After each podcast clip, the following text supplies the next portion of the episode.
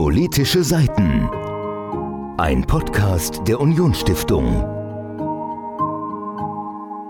Hallo und herzlich willkommen zu unserer neuesten Folge von Politische Seiten, einem Podcast der Unionsstiftung. Heute haben Sophia und ich ein ganz besonderes Buch dabei, nämlich das Buch Es war einmal ein blaues Pferdchen von Katharina und Martin Rohlshausen. Das ist ein illustriertes Märchenbuch, ein illustriertes Märchenbuch, das sich mit Kunst befasst. Wir haben verschiedene Werke, Impressionismus, Expressionismus, also Etappen und Epochen werden beschrieben und zu jedem dieser Bilder gibt es dann ein Märchen, das dazu erfunden wurde. Sophia, du guckst mich so äh, ich, ähm, an, als würdest du etwas sagen einhaken, wollen. Ja, ich muss kurz einhaken. Und zwar ähm, der geneigte Zuhörer wird wissen, wir haben äh, die Autoren auch des Öfteren im Gespräch. Martin und äh, Katharina Rohlshausen äh, waren bei uns im Podcast-Studio zu Gast. Wir haben über das Buch geredet. Ähm, und was, was Katharina Rohlshausen an dem Buch besonders wichtig ist, das möchte ich kurz vorne ranstellen, ist, dass es sich um ein Kunstmärchenbuch handelt. Ähm, den Begriff gab es vorher so nicht. Es gibt Märchenbücher, die Bilder enthalten, um das Märchen zu illustrieren. Es äh, gibt Märchenbücher, die sind einfach, enthalten einfach nur das Märchen selbst. Aber es gibt kein Märchenbuch, jedenfalls keins, das mir bisher untergekommen wäre und auch keins, das Frau Rolzhausen bisher untergekommen wäre, ähm, dass sich tatsächlich, bei dem sich die Märchen auf die Kunst beziehen und sich sozusagen Kunst und Märchen immer mal wieder hin und wieder ergänzen. Und ja, was der Frau Rolshausen wichtig ist, sie hat dieses Genre geschaffen, meint sie. Und das finde ich eigentlich auch ganz spannend. Äh, das Genre Kunstmärchenbuch gibt es nun also auch dank eines Saarländer, Saarländers und einer Österreicherin. So viel zu, so, so viel, viel zu dem kleinen Exkurs in die Geschichte dieses Kunstmärchenbuches. Das Buch heißt, wie gesagt, es war einmal ein blaues Pferdchen und das wird dem einen oder anderen bekannt vorkommen. Wir haben ja das blaue Pferdchen im Saarland hängen. Eines der vielen blauen Pferdchen, ja, die er viele, gemalt hat, ja, aber mitunter das bekanntere Motiv, ja. möchte man vielleicht behaupten. Von Franz Marc, ein Künstler des Expressionismus. Ja, das sieht auch sehr expressiv aus. Das sieht sehr expressiv ich aus. Ich wüsste auch nicht, wie ich es jetzt äh, in der Epoche sonst äh, ähm, einordnen könnte. Ja, ich, ich würde es äh, expressionistisch nennen. Also ja. war da ja ein wichtiger Vertreter des Expressionismus. Nun, ähm, das ist natürlich ein ganz bekanntes Bild. Äh, dadurch, also um das kurz als Hintergrund zu erläutern, dieses und viele weitere Bilder, die im, im Saarländischen Museum hängen, werden hier, es sind insgesamt zwölf, werden hier mit Märchen umschrieben. Das heißt, sie haben sich aus dem, dem Bild was rausgegriffen, aus dem jeweiligen Bild, und haben dazu ein Märchen geschrieben. So, jetzt fragt sich natürlich, warum reden wir im Podcast politische Seiten über Märchen heute? Nun, wir haben auch schon über Kinderbücher gesprochen. Nein, Spaß beiseite. Ähm, die Unionsstiftung hat äh, dazu eine Veranstaltung äh, letztens gemacht und ähm, wir äh, haben die französische Version des Buchs gefördert. Das Buch ist nämlich vor kurzem auch auf Französisch erschienen. Und ähm, wer den Podcast schon ein bisschen länger verfolgt, weiß, dass Tim und ich schon öfter mal und ganz gerne über deutsch-französische Freundschaft sprechen. Ab und an, ja. Ab und an ist es Thema. Und ähm, da habe ich gerade heute eine ganz passende Headline dazu gelesen. Die fand ich sehr ähm, irritierend, weil ich deutsch-französische Beziehungen ein wenig anders aufgreife, aber gut. Und zwar ging es im Wesentlichen darum, ich habe die Headline jetzt leider nicht mehr genau im Kopf. War das das mit dem Motor Europas? Ja, der Motor Europas und äh, genau, der Motor Europas, äh, so steht es um äh, die deutsch-französische Beziehung wirklich aber sehr, sehr negativ formuliert. Also von vornherein suggestiv negativ. Das ist ja jetzt etwas, was wir im Saarland eigentlich ganz anders erleben, ne? Also ich finde, hier lebt deutsch-französische Freundschaft noch. Vielleicht mag sie zwischenzeitlich durch Corona geschwächt worden sein. Das mag sein. Das war traurig, das war schade. Aber jetzt auch wieder, wenn man durch die Saarbrücker Straßen, durch die Saarbrücker Einkaufsstraßen die läuft. Eine. die, die eine Saarbrücker Einkaufsstraße, dann, dann hört man ja viel Französisch und das ist auch gut so und das ist auch schön so. Und ähm, der deutsch-französische Austausch findet im Saarland ja nach wie vor stark ja. statt. Ja. Wir haben im Saarland die Frankreich-Strategie. Mhm. Wir sind sehr gut dabei, wenn es darum geht, Kinder besonders im Vorschulalter auch bilingual sprachlich zu erziehen. Das ist ein großer Vorteil im Vergleich zu allem, was so der Rest des Bundes ähm, dahingehend bereit ist zu tun. Mhm. Ähm, aber auch, du hast die Bahnhofstraße erwähnt, wenn wir uns die deutsch-französische Freundschaft anschauen, dann wird die oft nur unter einem ja, wirtschaftlichen Zweck betrachtet. Der, der, Motor Europas, die beiden Volkswirtschaften, die beiden größten Volkswirtschaften Europas sollen dann Mhm. äh, möglichst für die gesamte Europäische Union äh, der, der Taktgeber sein. Aber äh, wenn man sich die Vergangenheit anschaut und weiß, aus welcher Region wir kommen, die ja, die letzten Jahrhunderte fast ausschließlich nur Krieg gekannt hat miteinander, dann ist das Wichtige an dieser deutsch-französischen Beziehung nicht das Wirtschaftliche, sondern das, ja, das Völkerverständigende. Dass man Mhm. Freundschaften geschlossen hat, obwohl unsere Großeltern und Urgroßeltern und alle Generationen davor, und ich sage wirklich alle Generationen davor, bestimmt noch in die Römerzeit, ähm, wirklich äh, sich bekriegt haben und äh, im, im großen Kampf miteinander gelebt Ja. haben. Deswegen ist diese Freundschaft etwas so Bedeutendes, dass sich das natürlich daran bemerkbar macht, dass äh, meine Eltern am Samstag dann morgens ins Rekord fahren, um dann Baguette zu kaufen Mhm. und unsere französischen Nachbarn äh, in, in die Innenstadt kommen, um da gute Bücher oder äh, gute Kleidung zu kaufen, ist dann ein weiterer Vorteil, aber es ist nicht der Hauptgrund. Nee, man muss auch wirklich sehen, was, was, was Deutschland und Frankreich ähm, da für, einen- für einen langen Weg hinter sich gebracht haben. Also wenn man an Äußerungen eines Ernst Moritz Arndt während der 1848er Revolution in Deutschland denkt, der, klar, der hatte die Einigkeit Deutschlands im Hintergrund, aber vor allen Dingen auch die Feindbilderschaffung Frankreichs, Mhm. um das ganze Ziel zu erreichen mit dabei. Dann Bismarck, der von Erbfeindschaft Ja, gesprochen hat. Erbfeind. Erbfeind, das muss man sich mal vorstellen. Und äh, ich persönlich spreche mittlerweile ja, ich, gut, ich gebe zu, ich habe das nicht selbst erfunden, ich habe das wo gelesen, aber ich spreche ganz gerne von Erbfreundschaft mittlerweile, Mhm.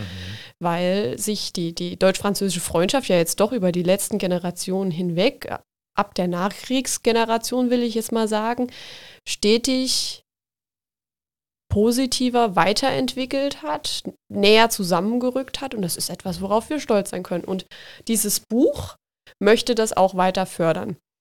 Ähm, was natürlich, muss man zugeben, eine gewisse Barriere ist, ist ja die Sprache. Wir, wir sprechen nun einmal eine unterschiedliche Sprache und auch obwohl wir hier im Saarland alle Französischunterricht genießen, heißt das nicht unbedingt, dass wir nachher alle aus der Schule herausgehen und fließendes Französisch sprechen. Nee. Leider nicht. Hat auch bei mir nicht so ganz geklappt, De muss ich ehrlich zugeben. De Baguette, s'il vous plaît, das kann ich. das reicht ja immerhin noch, um äh, ein, gutes Baguette zu kaufen. Ähm, ja, aber die Sprache ist noch ein Hindernis und ähm, das kann ja auch beseitigt werden, indem man einfach einen guten Übersetzer hat, das Buch übersetzt, den Franzosen über, der, über die Grenze hinweg dann auch unser saarländisches Museum ein bisschen näher bringt als weiteren Berührungspunkt deutsch-französischer Beziehung. Auf jeden Fall. Es ist eine ganz tolle Idee und gerade Märchen kann man besonders gut übersetzen, weil sie im Vergleich zu einem Goethe oder zu einem Schiller äh, nicht wirklich auf die Nuancen, die höchsten Nuancen einer Sprache angelegt sind, sondern dass man die auch im, äh, im Alltag sehr gut äh, Mhm. mit normaler Sprache übersetzen kann. Das ist ein großer Vorteil dieser Gattung. Dann kommen wir direkt vielleicht mal zu einem kleinen Beispiel. Das Buch heißt Das blaue Pferdchen und damit Sie, liebe Zuhörerinnen und Zuhörer, sich ein Bild davon machen können, was Sie in diesem Buch erwartet, besprechen wir kurz mal, was uns da auf der ersten Seite, beziehungsweise auf der fünften oder sechsten Seite, weil man fängt ja nie mit Seite 1 an bei, der, äh, bei dem Kapitel, ähm, dass das erste Märchen, das uns begegnet, auch um das blaue Pferdchen geht. Ein Kinderbild übrigens. Und das Märchen heißt Die Farbdiebin. Sophia, kannst du kurz erklären, worum es in dem Märchen geht? Kurz und knapp erklärt. Ähm, da ist eine ähm, Königsfamilie, ähm, die hat von einem sagenumwobenen blauen Pferd gehört. Und dieses blaue Pferd möchten sie einfach haben. Und aus diesem Grund heraus setzen sie äh, einen Preis aus auf das blaue Pferd. Und dieser Preis ist ihr Sohn, der Prinz. Kann man jetzt so sehen oder so sehen, ob Guter man das Tausch. wirklich als Preis gerne gehabt hätte. Aber ähm, dann äh, geht es tatsächlich so, alle suchen das Pferd, keiner findet es, außer diesem einen Mädchen. Ich glaube, die Tochter des Obsthändlers Ja, war es, genau. richtig? So, und sie findet das blaue Pferd und sie ist auch schockverliebt in den Prinzen. Und dennoch möchte sie das Pferd, nachdem sie seine Schönheit bewundert hat, nicht an die Königsfamilie ausliefern. Also, was macht die Prinzessin? Sie färbt das Pferd, indem sie einen äh, ständig, jedes Mal, wenn es regnet, Farbeimer hinausträgt in den Wald und das Pferd schwarz anstreicht. Und ich möchte jetzt nicht das Ende vorwegnehmen, aber es gibt auch ein kleines Happy End. Genau, das ist der halb gespoilerte Inhalt des ersten Märchens. Äh, Sehr zu empfehlen. Ich habe äh, Freude gehabt beim Lesen. Und es erwarten uns noch viele weitere Märchen in dem Buch, immer zu verschiedenen Kunstwerken. Es ist nicht immer nur von Franz Marc, wenn ich das richtig im Kopf habe. Wir haben ja auch äh, Pierre-Auguste Renoir und viele andere Künstler, die ausgestellt haben im Museum. Ist es jetzt das. Welches Museum ist es denn eigentlich? Also ich weiß, wo ich es finde, aber ich bin immer schwer mit Namen. Das Saarländische Museum? Heißt das wirklich so? Ja, es sollte so heißen. Saarländisches Museum. Gucken wir mal. Hier googelt der Chef noch selbst. ähm, ja, Saarlandmuseum Ach, das Sa heißt ja so, ja. klar. Saarlandmuseum. Ja, das ist immer das. Problem, wenn man, wenn man weiß, wo es ist, Mhm. wenn man weiß, wo ist die Anlaufstelle, aber dann überlegen muss, ja, wie heißt es denn Ich eigentlich? würde jetzt auch das Bild finden. Also ich könnte jetzt auch von hier aus in die Stadt laufen und würde das Bild in einer halben Stunde finden, aber ich wüsste nicht, wie das Museum heißt, bis vor zwei Sekunden. ja, scheinbar heißt es äh, Saarlandmuseum. In der Schön. Nähe vom Staatstheater, für jeden, Genau. der dort mal hin möchte. Gut, Tim, ähm, jetzt haben wir ja auch eine Weihnachtsfolge. Wir müssen ja nicht immer urpolitisch bleiben, auch wenn, möchte ich mal auch am Rande anmerken, Märchen ja in ihrem Ursprung durchaus etwas Politisches, zumindest in dem Falle gesellschaftspolitisches in sich tragen. Ähm, wir müssen ja nicht nur über Politik sprechen in unserer Weihnachtsfolge. Wir können ja Reden- auch über Märchen reden, was heutzutage ja das gleiche ist. Reden wir mal über Märchen, genau. Wie es der Zufall so will, habe ich gestern ein Referat gehalten an der Uni in meinem Deutschseminar zum Thema Märchen. Märchen Welch ein glückseliger Das ist Zufall. wirklich Zufall, also wirklich ungelogen. Also es war ich habe es gestern Zufall. gehalten. Es war wirklich ein Zufall. Jetzt muss ich halt auch ein bisschen was abliefern, sonst äh, jetzt- ich mich hier nur. Ich, Ich ich bin schon nicht- ganz gespannt. Ich hätte es also, nicht sagen dürfen. Ich bin schon ganz gespannt. ähm, Jetzt möchte ich natürlich soll- alles über Märchen wissen aus deiner unsäglichen Perspektive. ähm, pe äh, ja, Expertenmeinung. äh, soll ich mit dem Begriff des Märchens an sich anfangen? Woher der Begriff kommt? Das wäre interessant zu Ja. erfahren. Ich denke, das würde auch den geneigten Zuhörer da draußen Ja. interessieren. Aber Also- zumindest mich. Der Begriff des Märchens ist ursprünglich zum ersten Mal in Deutschland erschienen, ungefähr im 15. Jahrhundert. Er stammt vom mittelhochdeutschen Wort mere, was so viel heißt wie Kunde, Botschaft. Dann ist das aber, ähm, wie nennt man das so schön, eine Diminutivbildung geworden. Das heißt, man hat es verkleinert, Mhm. verniedlicht, wie im Englischen diminish, verkleinert heißt, ist auch ein Diminutiv in der deutschen Grammatik ein irgendwas mit Lein. Kätzlein, Meerlein, was im Sprachwandel der deutschen Sprache von Meerlein irgendwann zu Märchen wurde. Das hat aber laut den Brüdern Grimm keinen Hintergrund, dass man es künstlich verkleinern will oder dass man darauf Bezug nimmt, dass der Text eines Märchens klein ist, weil es gibt auch Sagen, die klein sind und die nennt man ja auch nicht Saglein, sondern es ging den Brüdern Grimm, die das so formuliert haben zum ersten Mal, darum, dass sie den Effekt, den dieses Laien hat, Kätzlein, Fräulein, dieses etwas Liebkosendes, etwas, äh, was man wertschätzt, diesen Effekt sollte man übertragen auf den Begriff der Botschaft. Also eine liebgewonnene Botschaft, wenn man so will. Hm? Und es ist sehr viel Mittelhochdeutsch und Althochdeutsch im Ursprung des Wortes, aber ich habe jetzt versucht, es so leicht wie möglich nochmal zu erklären und hoffentlich auch korrekt. Hoffentlich hört keiner, der gestern anwesend war, diesen Podcast, weil sonst hat man ja den Vergleich, ob das, was ich erzähle, auch stimmt. Egal, denn jetzt wird's Egal. wichtig. Wir haben verschiedene äh, Kategorien von Märchen. Wir Mhm. haben einmal die Volksmärchen. Die Märchen sind immer in der Vergangenheit mündlich tradiert gewesen. Was bedeutet mündlich tradiert? Überliefert von Mensch zu Mensch in der Sprache und nicht über Schrift. Das waren Familiengeschichten, das waren Geschichten, die man sich unter Freunden erzählt hat, die man von den Großeltern oder den Eltern erzählt bekommen hat. Auch regionale Geschichten, die Märchen waren oft eigentlich nur in den Dörfern selbst bekannt oder eben in den Regionen drumherum. Und diese mündlich tradierten Geschichten wurden dann eben von den Brüdern Grimm gesammelt als Kulturgut, weil die Brüder Grimm hatten zwei wissenschaftliche Ansprüche. Es ging einmal darum, die Kultur des Märchens zu erhalten und zweitens Kindern den Zugang zu Märchen zu ermöglichen, weil sie haben festgestellt, dass das etwas sehr Wichtiges ist, auch für die Entwicklung und auch für das Traditionsbewusstsein.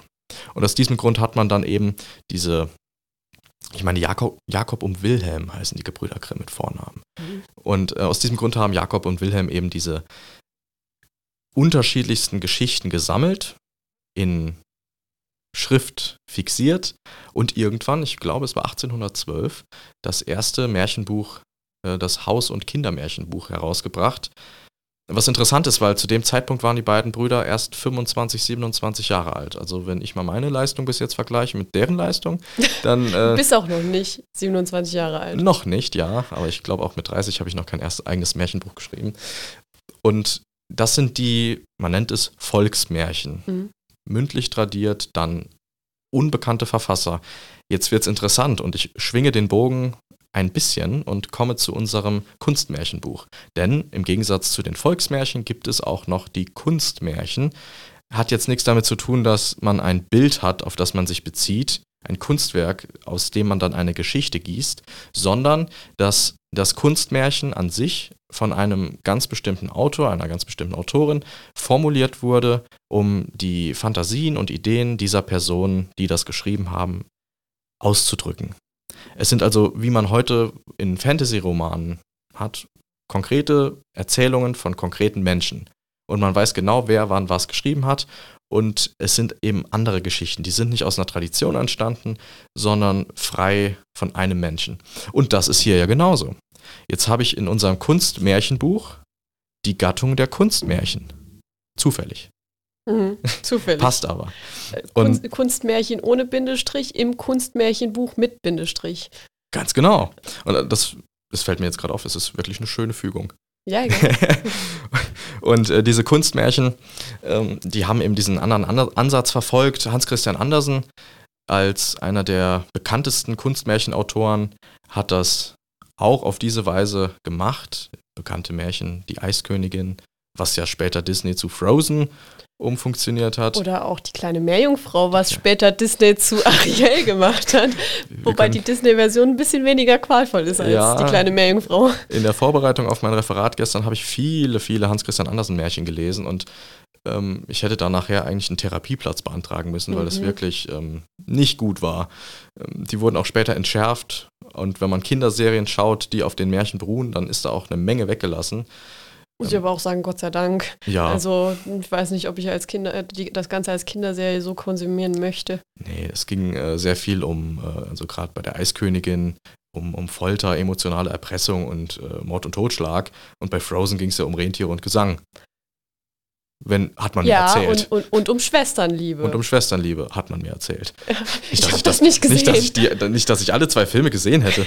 Nein, nicht. Ja, nicht also ich habe alle zwei Filme gesehen, ich gebe es zu. Ich liebe die Filme. Aber okay, zurück zum Märchen. Zurück zum Märchen. Und dann, das sind klassische Märchen. Volksmärchen und Kunstmärchen sind beides Kategorien in der großen Welt der, der klassischen Märchen. Es gibt aber auch moderne Märchen die sind zum Beispiel Janosch, der hat wohl Märchen neu interpretiert mit seinen Figuren, also Tigerente. Mit der Tigerente. Und, und dem Frosch und, und dem, gab es da nicht noch so einen Bär? Den braunen da? Hm, da war möglich, dass da ein Bär dabei war. Ich glaube, da war so ein brauner Bär, dann noch so ein Frosch und die Tigerente. Da waren noch ein paar mehr Figuren dabei, aber ich muss ganz ehrlich sagen, meine, äh, meine Erinnerung ist gerade ein Fetzen diesbezüglich. Ja, die einzige Erinnerung, die ich an Janosch habe, sind die Bilder, in der Kinderarztpraxis meines ehemaligen Kinderarztes, weil das waren immer Janosch-Bilder. Das ist eine universelle Erfahrung, glaube ich, weil ja. jede Kinderarztpraxis hat diese Bilder da hängen. Ja. Und dann noch der Tigerentenclub, der bei Kika, bei Kika, war der, Kika ne? lief, ja. den ich nie geschaut habe, weil ich als Kind nie Sendungen mit echten Kindern geschaut habe, sondern immer nur Cartoons. so viel zu ähm, kleiner Exkurs. Kleiner Exkurs in meine Psyche und meine Vergangenheit. Ähm, so, klassische Märchen, moderne Märchen. Mhm. Sophie, hast du eine Frage oder mehrere ähm, zum Thema Märchen, von denen du glaubst, dass ich sie eventuell beantworten könnte? Was denn jetzt, wenn du sie nicht beantworten kannst? Dann hast du mich öffentlich bloßgestellt, das ist für mich aber auch in Ordnung. ähm, ja, wie ist denn das ähm, mit dem, mit diesem, mit dieser Funktion, also ich meine, ein bisschen habe ich mich mit Märchen auch beschäftigt, zumindest in meiner Schulzeit. Mhm. Jetzt studiere ich halt Jura, da erzählt man leider keine Märchen mehr. Leider nicht. Ähm, aber ähm, es ist ja bei Märchen immer ganz, ganz enorm viel mit diesen Zahlen 3 12. und 12. Und das sind ja eigentlich heilige himmlische Zahlen, muss man ja schon fast sagen. 3 und mhm. 12 und so weiter und so fort. Also 12 ist ja, ich meine, die Himmelszahl, ne? War das richtig? Ja, die, äh, die zwölf Apostel. Genau, die, die, aber auch die Himmelszahl, weil die irgendwie aus drei und vier halt multipliziert gebildet wird. Ich, ich habe es nicht mehr ganz im Kopf leider. Aber ähm, dieses Motiv spiegelt sich das eigentlich noch in, ich sag mal, ein bisschen mehr wieder als nur darin, dass du ständig die Zahl drei dabei hast, irgendwie. Oder, oder, oder, oder äh, spiegelt sich das im Märchen noch in irgendeiner anderen Form weiter? Das oder, oder gibt es einfach immer nur drei Hexen und so weiter? Hm. Das ist eine beunruhigend präzise Frage. Ich habe eher mit so einem Allgemeinplatz gerechnet. Deswegen es tut mir leid. Du hast eben schon so viel Allgemeines über Märchen erzählt. Ich dachte gerade so, hm, was kann ich jetzt noch fragen? ähm, nee, das ist, du hast tatsächlich recht.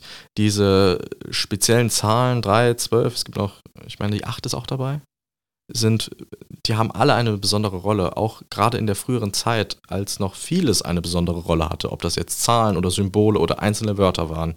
Die fließen dann immer wieder ein. Das sind äh, wirklich Merkmale und Motive, die man immer wieder findet, die auch ein bisschen die Magie zum Aus Ausdruck bringen wenn ich daran denke, ja genau. das hat jetzt leider keiner gesehen. Wir müssen eigentlich auch noch eine Videoform von unserem Podcast machen. Ich habe gerade äh, magisch mit den Händen durch die Gegend mhm. gewedelt. Äh, gewedelt. Ähm, das hat Tim jetzt leider in seinem Redeschwall etwas es, es unterbrochen. Sah ein bisschen aus wie Jazzhands. ähm, aber ja, es sind diese magischen Zahlen, die auch immer wieder eine Rolle spielen, äh, die auch immer wieder nicht nur erwähnt werden, sondern auch wirklich tragende Rollen im Märchen mhm. haben Asche über mein Haupt, dass mir gerade kein konkretes Beispiel einfällt, äh, weil es so viele Beispiele gibt und man sieht den, das Beispiel vor lauter Beispielen nicht. ähm, aber das ist wirklich ein echtes Leitmotiv, das man im Märchen findet. Ähm, übrigens auch in der Nikolaus-Geschichte. Es ging darum, beispielsweise der Nikolaus hat die drei goldenen Kugeln. Die Zahl 3 ist nicht nur im Märchen eine besondere Zahl, sondern auch in äh, wahrscheinlich der Stadt Myra vor tausend Jahren zu der Nikolaus gelebt haben soll. Und wenn man sich die, die Kunst, weil wir gerade über ein Kunstmärchenbuch sprechen, wenn man sich die Kunst dieser Zeit anschaut, dann werden diese Heiligen auch oft immer mit diesen magischen Zahlen assoziiert. Und das ist dem geneigten Beobachter aufgefallen. Ja gut, man hat ja auch nicht umsonst, also wenn wir mal beim Christentum bleiben, du hast ja gerade schon von dem heiligen Nikolaus gesprochen, ähm, hat ja nicht umsonst die heilige Dreifaltigkeit, ne? Mhm. Der Vater, Sohn und der Heilige Geist. Stimmt. Also ähm, es spiegelt sich ja auch gerade darin ex extrem wieder. Also ähm, ja, das finde ich einfach interessant, dass das dann, äh, also grundsätzlich kommt ja diese, diese, diese Dreiteil-Erzählstruktur, die hat ja auch nicht das Christentum äh, erfunden.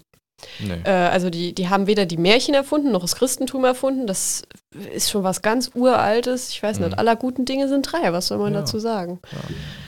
Gut. Ähm, du hast gesagt, äh, Heiliger Nikolaus, kurzer Ein, äh, Einschnitt. Habe ich was Falsches gesagt? Nicht, wenn du katholisch bist. Ich bin katholisch, Dann deswegen habe ich das gerade damit assoziiert. Ja, ich weiß, ähm, Heiligenanbetung ist ja. im, im, Christentum doch noch ein bisschen unterschiedlich. Martin betrachtet. Luther war überhaupt kein Fan von der Formulierung Heiliger Nikolaus und hat immer gesagt, nennt ihn einfach Nikolaus und die Sache ist gegessen. ja, nein, nein, dieser, dieser Unterscheidung bin ich mir durchaus bewusst, äh, Herr Religionsstudent. Nur im Profilfach. Nur im Profilfach, okay, gut. ähm, nee, aber ähm, super spannend. Ähm, jetzt haben wir noch mal gerade ein bisschen den Bogen zu Weihnachten, Nikolaus, geschlagen. Ist ja unsere Weihnachts-Special-Folge. Und weil das eine Weihnachts-Special-Folge ist, wenn Sie da draußen vor den Empfangsgeräten noch kein Weihnachtsgeschenk haben, für egal wen, oder sich auch selbst beschenken möchten dieses Jahr. Sie haben ja noch eine Woche Zeit. Ja, zu dem Zeitpunkt, in dem der Podcast erscheint. Ist noch eine Woche Zeit. Ist noch eine, eine Woche Zeit. Ähm, dieses Buch ist eine echte Empfehlung für jeden, der sich für Kunst begeistern kann, für Märchen begeistern kann und sich wahrscheinlich auch dann für Kunstmärchen begeistern kann. Also ein klarer Tipp von uns beiden mhm. für jeden, der sich an Weihnachten nicht nur über das gute Essen freuen möchte. Sondern auch über die schönen Geschichten, das Leuchten in den Augen des Beschenkten. Genau. Und damit ab zum Interview. So, mir gegenüber sitzen jetzt Katharina und Martin Rolzhausen, die beiden Autoren von Es war einmal ein blaues Pferdchen. Frau Rolzhausen, möchten Sie sich vielleicht zuerst vorstellen? Ja, gerne. Schön, dass wir da sein dürfen. Ähm, mein Name ist Katharina Rolzhausen und man hört es sicher schon bei meinen ersten Worten. Ich bin Österreicherin und ähm, bin aber vor gut 20 Jahren ins Saarland gekommen und habe hier ja die Liebe zum Land und die Liebe auch zur Kunst entdeckt. Und da habe ich schon ein bisschen was vorweggenommen von unserem Buch. Ich bin Pädagogin, Journalistin, arbeite als Texterin und Autorin, auch als Volkshochschuldozentin. Ja, soweit zu mir. Ich habe zwei erwachsene Söhne. Ich glaube, jetzt bist du dran. Ja, Martin Rolzhausen, du hast was Wichtiges vergessen. Du bist Diplom-Biersommelier. Ähm, das ist auch was, was wir gemeinsam machen, außer Bücher schreiben, ähm, ähm, uns mit Bier zu beschäftigen, professionell und da auch äh, Seminare zu machen und so. Also ich bin auch Diplom-Biersommelier, bin Journalist und Autor. Ähm, arbeite zurzeit für verschiedene Magazine und Zeitungen in Österreich und in Deutschland. Sehr gut. Herzlichen Dank. Ähm, das ist ja auch schon mal eine, eine beeindruckende Vita Biersommelier. Äh, wusste ich gar nicht, dass, das, äh, dass es das zertifiziert so gibt. Mit Diplom. Mit, mit, mit Diplom. ähm, das ist schon mal sehr spannend und äh, facettenreich, also beeindruckend. Kommen wir vielleicht mal zu Ihrem Buch. Ähm, wir haben jetzt hier das Buch Es war einmal ein blaues Pferdchen vor uns liegen. Es ist äh, bereits vor einiger Zeit erschienen, jetzt nochmal in französischer Fassung, in französischer Übersetzung erschienen. Aber kommen wir vielleicht mal zum Anfang des, des ganzen Entstehungsprozesses. Woher kam denn überhaupt die Grundidee, ein Buch zu schreiben, das inspiriert ist an Bildern im Saarländischen Museum?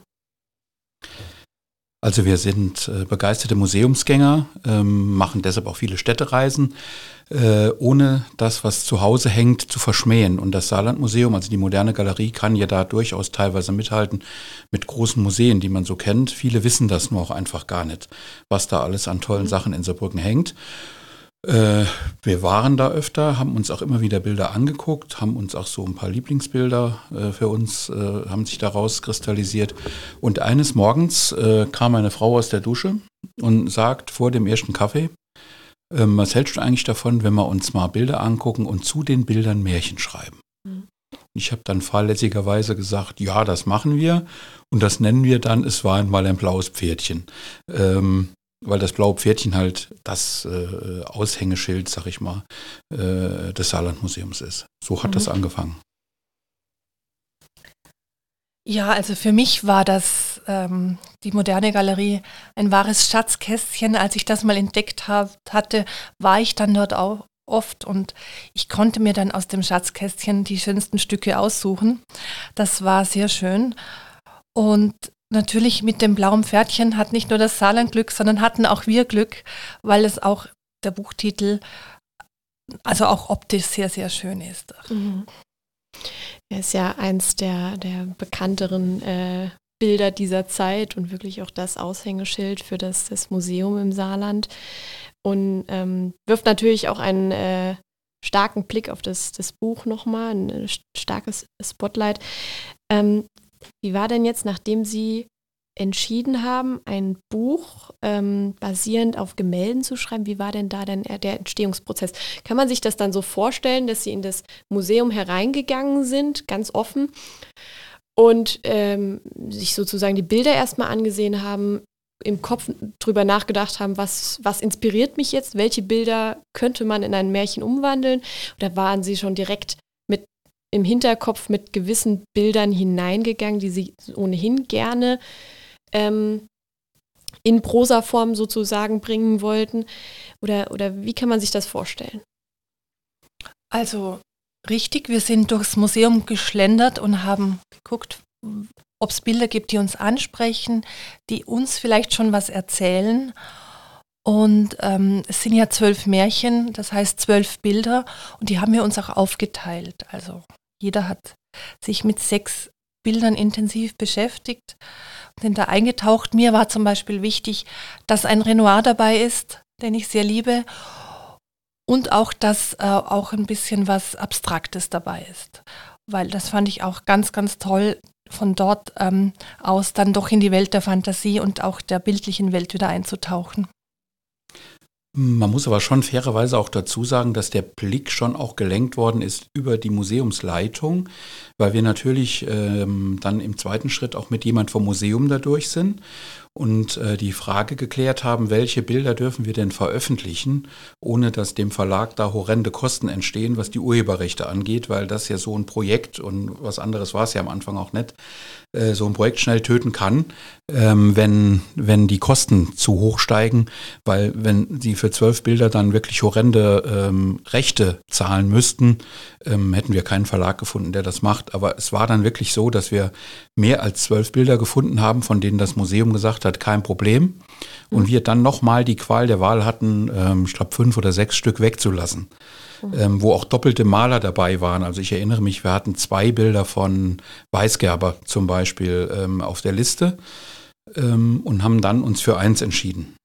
Mhm. Wobei es immer so war, du hast ja schon gesagt, äh, wir haben, äh, jeder hat sechs Bilder gekriegt und hat dann dazu das Märchen geschrieben und der andere hat es dann quasi redigiert, nochmal drüber gelesen, geguckt, passt das, ist das ähm, stimmig, verstehe ich das, ähm, wie man das beim Schreiben so generell macht.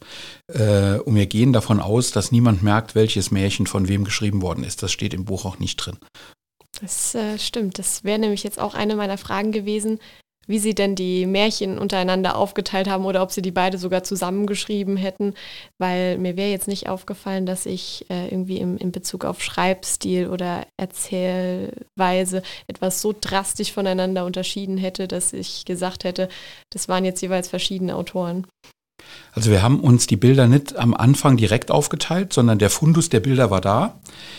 Jemand von uns hat sich eins rausgegriffen und gesagt, darüber schreibe ich jetzt, wobei wir vorher festgelegt haben, wie der Stil ist. Mhm. Also zum Beispiel dieses Element mit Es war einmal und, und so ein gewisser Erzählrhythmus war klar.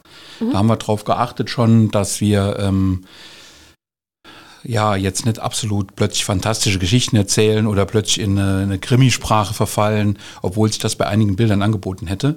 Ähm, sondern zu sagen, wir haben so, ein, so einen Märchen-Erzählstil, den wir uns vorher äh, erarbeitet haben quasi, also wo wir gesagt haben, in die Richtung geht das. Und dann hat sich jemand ein Märchen geholt, ein Bild genommen, ist mhm. mit dem dann in sich gegangen.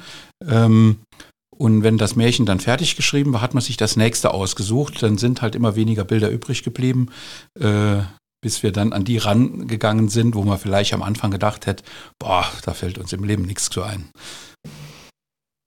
Vielleicht noch ähm, eine kleine Frage. Mir ist jetzt vorrangig aufgefallen, die Bilder waren aus dem, äh, was, was die, ähm, was das Veröffentlichungsjahr anbelangt, hauptsächlich aus dem Bereich 1900 bis, ich sag mal, 1920, ich glaube, eins war auch noch aus den 30ern.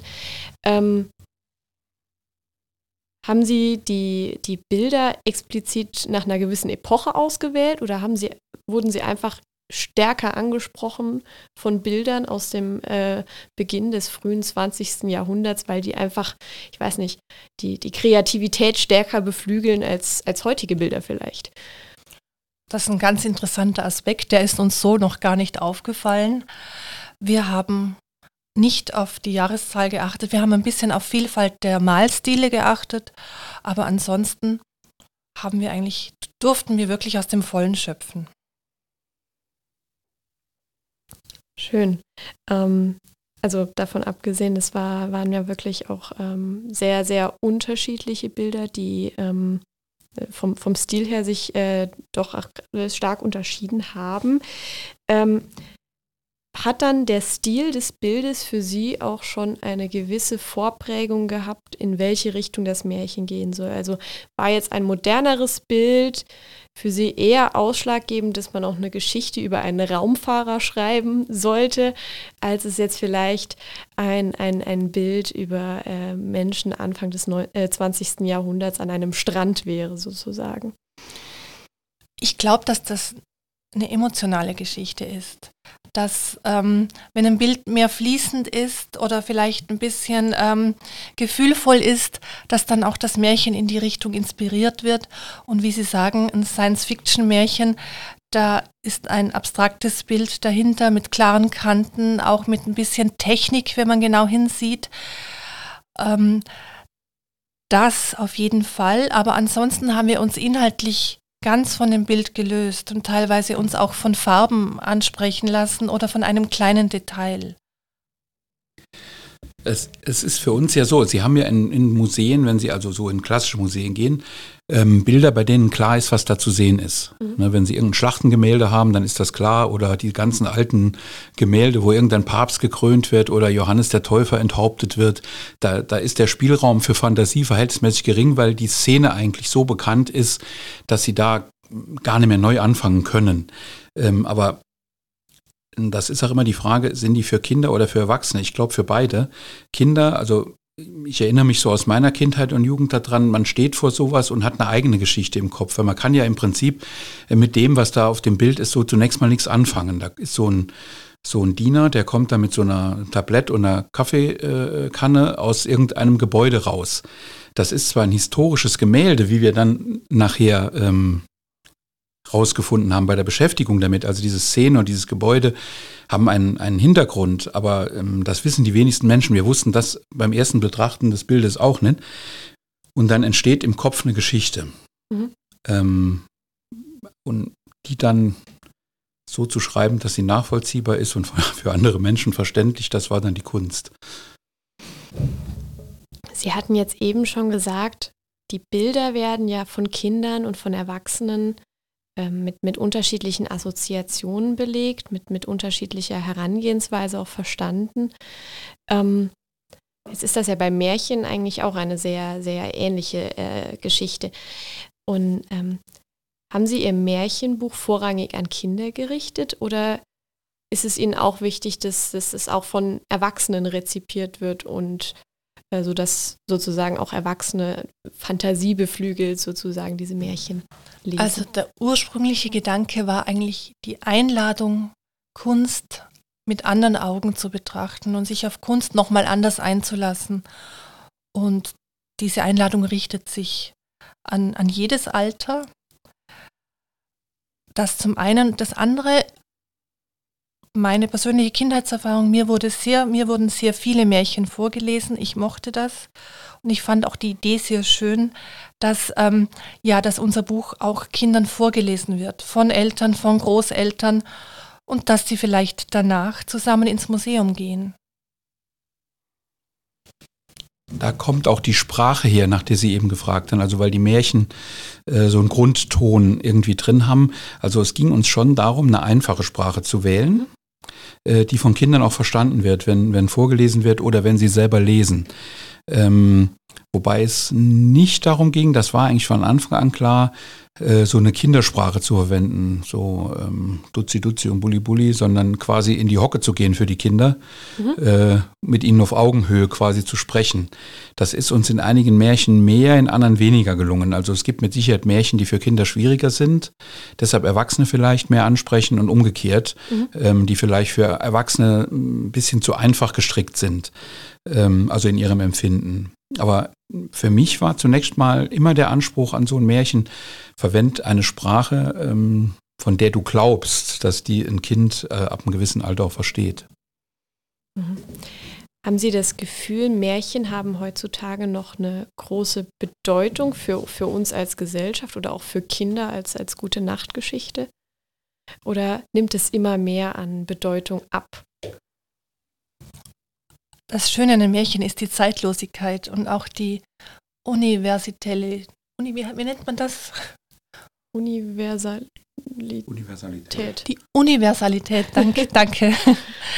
ähm, dass sie, ja, dass sie eigentlich losgelöst sind von unserem Alltag, dass sie aber trotzdem immer eine Moral und auch eine Botschaft hat, haben und die meisten Märchen, auch bei uns die meisten Märchen, haben ein Happy End oder geben zumindest einen Trost. Es, natürlich gibt es ähm, böse Figuren, es gibt einen bösen Zauberer bei uns.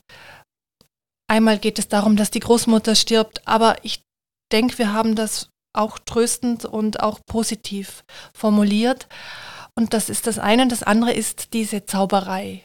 Jedes Märchen hat wundersame Begebenheiten und das brauchen wir auch in der Gesellschaft und im heutigen Leben zu sagen, es gibt noch einen Ort, da, ja, da gibt es zwar keine Wunder, aber ein bisschen was Zauberhaftes und dort können wir uns zumindest ein bisschen eine Auszeit nehmen. Gerade in, in Zeiten, die wir jetzt aktuell leben, wo wir mit verschiedenen äh, Krisen und, und Kriegen und äh, ja, generell äh, Herausforderungen als Gesellschaft leben müssen, ist das vielleicht tatsächlich immer auch was ganz Nettes, Abstand nehmen zu können auf einer etwas fantasievolleren Ebene und sagen zu können, ähm, ich, ich, betrachte mir das Ganze jetzt mal in einer utopischen oder vielleicht auch mit einem bösen Zauber, äh, Zauberer ähm, versehenen Märchenwelt. Ähm, wie ist das denn jetzt? In früheren Märchen war es ja, also gerade in den Volksmärchen, wie man sie, sie kennt aus Grimms Sammlung, war es ja oft so, dass, dass ähm, aktuelle Probleme verarbeitet wurden, dass, dass Bauern sich zum Beispiel aus Hungersproblemen heraus Märchen überlegt haben, nach dem Motto Tischlein deck dich, wo, wo, sich, wo sie sich utop utopische Welten aus, äh, ausgedacht hatten und diese Erzählungen ja schon was über ihre Zeit als solche äh, ausgesagt haben auch und, und nach wie vor man noch immer herauslesen kann, was, was den Menschen damals wichtig war. Finden Sie, dass das auch aus, aus Ihren Märchen hervorgeht, was Sie umtreibt? Also ich hat, wir hatten beide, glaube ich, beim Schreiben der Märchen jetzt keine konkrete Krise oder eine politische Situation im Kopf. Ähm, mich treibt aber schon länger um, ähm, auch aus meiner Zeit oder mache ich ja zum Teil immer noch politischer Berichterstatter, dass man öfter mal lachen sollte. Mhm. Zum Beispiel. Also in, in allen Krisen einfach auch mal miteinander lachen sollt und, und einen Schritt zurücktreten sollt von dem, was man da gerade tut mhm. und es von außen betrachtet. Und es wird in den Märchen ja an einigen Stellen gelacht und äh, an einigen Stellen löst Lachen äh, auch den Knoten das, des Problems oder, oder der zwischenmenschlichen äh, Verstimmungen, die da herrschen. Ähm, und mir ist da, während jetzt diese, diese Ukraine-Krise losging, ist ein Video äh, äh, im Internet rumgegangen, wie das mal früher war, als Jelzin und Bill Clinton da standen auf einer Pressekonferenz. Und Jelzin hat einen Joke gemacht und Bill Clinton lacht hemmungslos vor sich hin und die kriegen sich beide gar nicht mehr ein vor laufender Kamera, mhm. wo ich gedacht habe, das ist halt äh, auch Politik gewesen und, und da, da wurde viel, glaube ich, dadurch gelöst, dass die beiden äh, total unterschiedlicher Meinung waren in vielen Dingen, aber sie konnten miteinander lachen mhm. und das hat diese Brücke gebaut. Und das kommt ja zum Beispiel in den Märchen von den Frauen, die alles so ganz streng reglementieren wollen und plötzlich wird gelacht. Ähm, kommt das ja, kommt das ja auch rüber, zu sagen, komm, jetzt lachen wir mal gemeinsam drüber und dann ist vielleicht das Problem nicht weg, aber wir können vielleicht anders und, und zivilisierter miteinander reden. Mhm.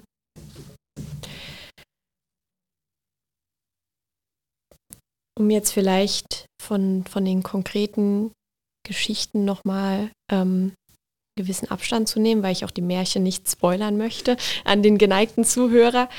Ähm, wir haben ja jetzt die französische Übersetzung, die jetzt äh, rausgekommen ist. Ähm, wieso war Ihnen das wichtig, dass das Buch auch auf Französisch erscheint? Ähm, äh, gerade, gerade vom Hintergrund dessen, dass wir im Saarland ja immer auf deutsch-französische Verständigung auch gewissermaßen aus sind. Also für mich war das eindeutig logische Konsequenz. Das Museum als ähm, Teil der Großregion und dann unser Buch in Bezug zum Museum auch als Teil der Großregion. Ähm, ich weiß, dass in Saarbrücken viele französische Gäste sind und die auch ins Museum gehen und das entdecken. Und darum passt unser Buch da sehr gut dazu. Ähm, und ich denke auch in den Schulen und Kindergärten, diese Zweisprachigkeit wäre, ähm, ja, ist mit solchen Büchern auch förderbar. Mhm. Ähm, es wird im Saarland ja immer viel getan äh, in Richtung Frankreich, also äh, die legendäre Frankreich-Strategie und alle anderen Dinge. Die scheitern ganz oft an dem Punkt der Sprache. Das ist halt was, was uns in der Großregion trennt. Äh, bei allem, was uns zusammenführt und wo, wo wir gern zusammen kämen. Also wenn Sie so einen Staat haben wie die Vereinigten Staaten von Amerika, da gibt's Riesenunterschiede, sag ich mal, zwischen Florida und Alaska. Aber die sprechen eine Sprache und das verbindet sie. Und das ist das, was uns fehlt. Und ähm, ich habe das erlebt. Ich habe früher auch für Zeitungen Schulprojekte gemacht und wir waren in Saargemünd mit deutschen und französischen Schülern zusammen. Und die haben sich plötzlich angefangen, auf Englisch zu unterhalten. Weil mhm. das die Sprache war, die sie beide konnten. Äh, und die sie beide auch vertrauter fanden als jeweils die Sprache des anderen. Und deshalb fand ich, als meine Frau dann wieder nicht aus der Dusche, sondern ich weiß gar nicht, woher gekommen ist und gesagt hat, soll man es nicht auf Französisch probieren, mit diesem Buch äh, gesagt habe, ja, es ist eine logische Konsequenz. Wenn man, wenn man das weiterdenken will, müssen wir zurzeit, ich weiß nicht, ob sich das irgendwann ändert, aber müssen wir zurzeit sprachlich zweigleisig fahren. Mhm. Und wie war das dann in der, der Umsetzung der Übersetzung? Es gibt ja doch immer mal wieder bei Übersetzungen auch die Problematik, dass auch ein gewisser Kern vom Erzählstil, vom Duktus der anderen Sprache nicht so rüber transferiert werden kann, wie das gewünscht ist. Hatten Sie auch diesen Eindruck oder ist es sogar sehr gut gelungen in der französischen Übersetzung? Wir haben das Glück mit Alalance und seiner Frau ein wunderbares und auch renommiertes Übersetzer-Ehepaar gefunden zu haben.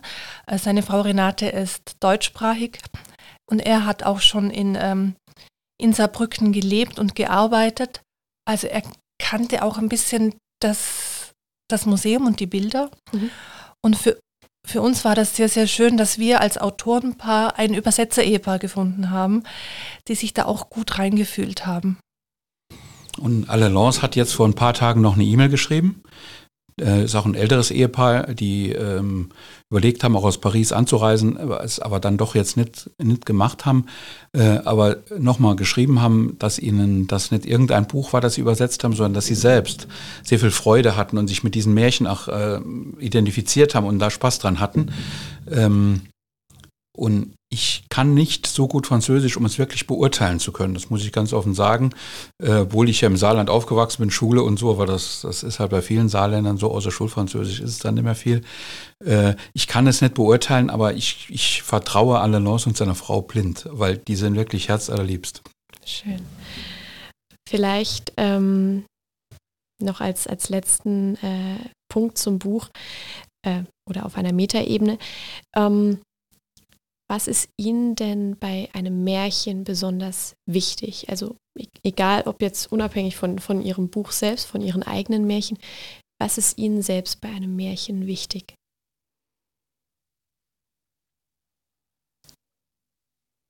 Ich glaube, dass in jedem Märchen etwas Tröstliches steckt. Und das finde ich schön. Und das war mir auch ein Anliegen beim Schreiben, ähm, hier positiv und tröstlich und vielleicht auch, vielleicht einmal nur ein bisschen einen Faden, einen Leitfaden, irgendetwas auch, wo man sich anlehnen kann. Es muss nicht ein großer Ratschlag mit dem Zaumfall sein, sondern vielleicht auch zwischen den Zeilen zu sagen, mit ein bisschen Glauben an das Gute, mit ein bisschen Glauben auch an, an die Magie, kann vielleicht was Gutes passieren. Einfach, es geht um Zuversicht und Hoffnung ohne dass das jetzt irgendwie übertrieben wäre und zu sagen, unsere Märchen sind äh, Wohlfühlgeschichten für jedermann oder Seelenschmeichler. Aber so ein bisschen dieser positive Kern, der war mir sehr wichtig.